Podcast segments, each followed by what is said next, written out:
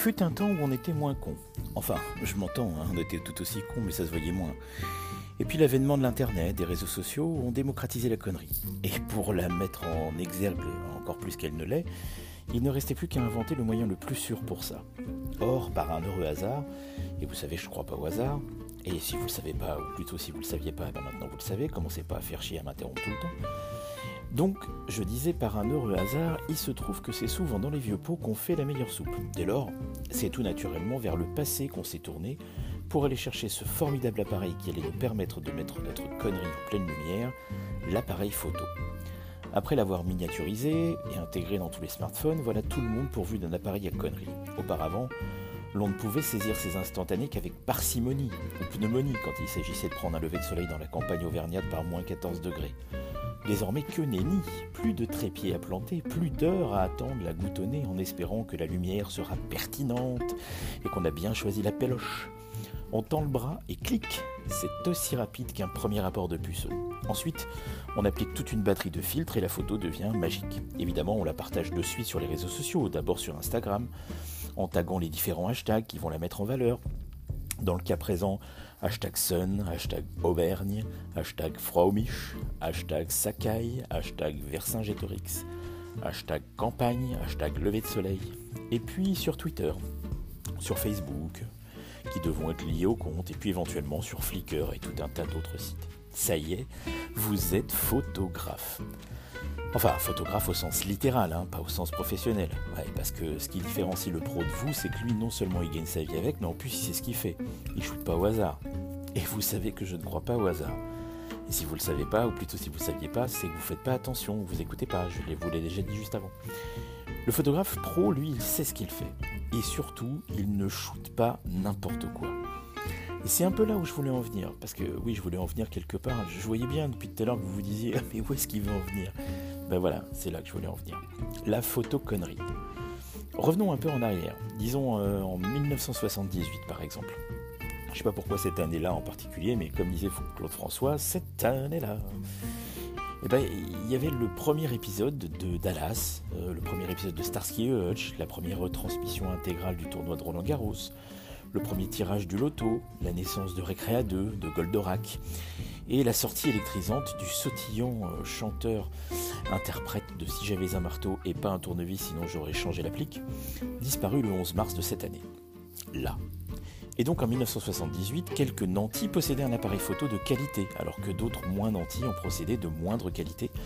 Pourtant, le prix des pellicules et la peur de mal faire conduisaient ces gens à prendre des photos, pêle-mêle des grands-mères qu'on ne reverrait plus à Noël prochain, des petits avec des sous-pulls orange, oui parce qu'on est en 78, hein, rappelez-vous, des vacances à Palavas-les-Flots, oui j'ai un peu souffert, ou du spectacle de la grande sœur, dont on avait un peu honte, tellement elle dansait aussi bien que la mamie précédemment citée qui était atteinte d'un Parkinson sévère. Il subsistait tout de même euh, une espèce de retenue dans l'acte de photographier. Et puis, il y a eu le drame, le téléphone portable. Et là, c'est juste nimp. Rendez-vous compte tout ce qu'on prend en photo aujourd'hui et qui revêt ce caractère d'inutilité qui n'est pas sans rappeler les meilleures heures du colonel Rayel. On photographie son chat sous toutes les coutures, posture, imposture, en train de dormir, manger, dormir, jouer, dormir, guetter un oiseau, dormir, et toutes sortes de situations plus grotesques les unes que les autres. On photographie ce qu'on mange, partout, au resto, où d'ailleurs certains chefs refusent désormais qu'on prenne des clichés de leurs plats, chez des amis, des hamburgers, des plats exotiques, des sandwichs, des plats raffinés, des tranches de jambon, mais aussi on photographie ce qu'on boit, des cafés, des cocktails, des bières, des alcools en tout genre, des softs, et pour certains, euh, tout ce qu'on rend après, des excréments, des vomissures diverses. On photographie ses mains, ses yeux, sa bouche, son ventre, son dos, ses fesses. Le miroir de la salle de bain est devenu le vrai objet de culte de tout selfiste qui se respecte. Mais aussi, plus improbable, on photographie ses pieds, à la plage, avec des nouvelles chaussures, avec une French sur mesure, avec une mycose. On photographie la rue, les gens qu'on connaît pas, les voitures, les immeubles, les passages piétons, les vélos. Et tout ça, on appelle ça le street art. Vous croyez honnêtement qu'en 1978, on photographiait des chats, des pieds, des plats, des cafés, des mycoses? Aujourd'hui, tout a changé. On photographie tout. On photographie rien.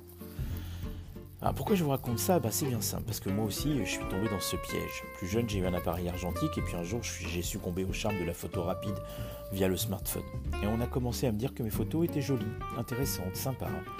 Et sans choper le melon, ce qui est assez rare chez moi, je le concède à mi-mot, j'ai commencé à réfléchir quand je shootais. Puis je suis revenu à la photo mobile, mais sans réfléchir. Je vois euh, un truc qui me plaît, je shoote. Euh, un de mes amis, Olivier, photographe, euh, lui m'a ensuite proposé de me donner tout un mur d'une exposition qu'il allait faire, et j'ai vu alors mes œuvres, entre guillemets, sur un mur avec des gens dits de la profession, qui critiquaient positivement mes clichés sans savoir que je ne faisais pas partie de la grande caste des saisisseurs d'instant, caste qui se la pète un peu quelquefois, tout autant que celle des musiciens dont je vous parlerai dans une autre chronique bientôt. Alors j'ai eu l'idée, avec quelques autres dont je tairai le nom ici, non pas par modestie, mais parce que j'ignore qui ils sont et je m'en bats la couenne aussi fort qu'elle en devient du jambon de Bayonne, j'ai eu l'idée donc de ne prendre des photos qu'avec mon mobile et de ne les retoucher qu'avec des applications mobiles aussi. Et ces superbes clichés, vous ne pourrez donc pas les voir, puisque je vous rappelle, c'est un podcast audio. Et vous ne pourrez donc pas euh, non plus euh, poser pour des portraits où j'aurais vu en fonction de votre physique disgracieux si je retenais votre candidature ou pas. Mais alors, toutes ces inepties n'avaient même pas pour but l'autopromotion décadente et même pas subtile? Eh ben non, même pas. C'était superfétatoire.